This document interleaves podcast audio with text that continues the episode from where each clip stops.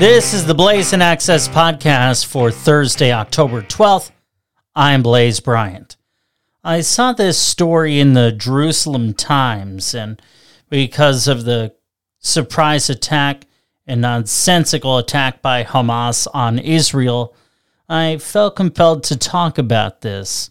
The story focuses on a place called Shekel.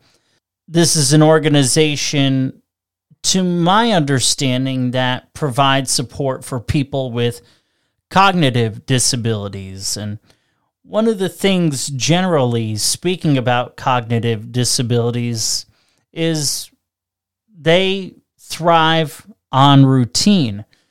So when the attack happened on Saturday, there was this sort of, oh my gosh, what the hell do we do? How do we keep some semblance of a routine?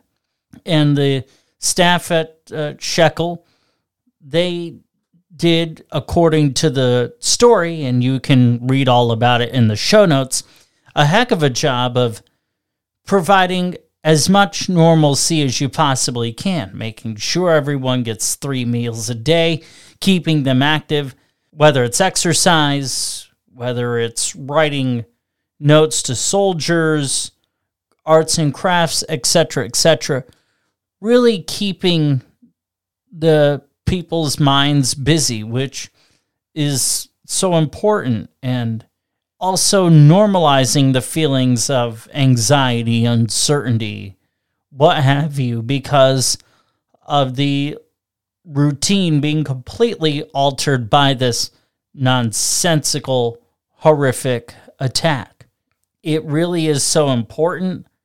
And I could not really get through the week without doing some sort of featuring of this horrific tragedy because it is.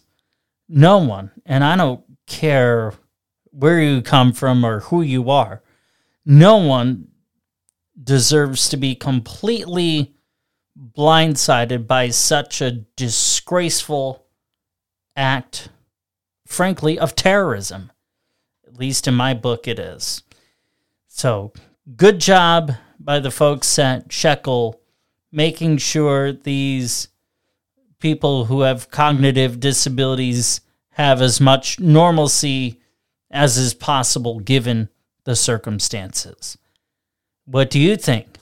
Do you have a story you would like me to highlight here on the show? Send it to me at blaisin at gmail.com. That's B L A I S I N shows at gmail.com. Tell your friends about the Blaisin' Access podcast and subscribe wherever you get your podcasts. If you have a minute or two, I'd be grateful if you left a rating and a review because that helps people find the show. Tune in for more disability news tomorrow. I'm Blaise Bryant. You are listening to the Blaisin' Access podcast, amplifying the disability voice one story at a time. Have a great day.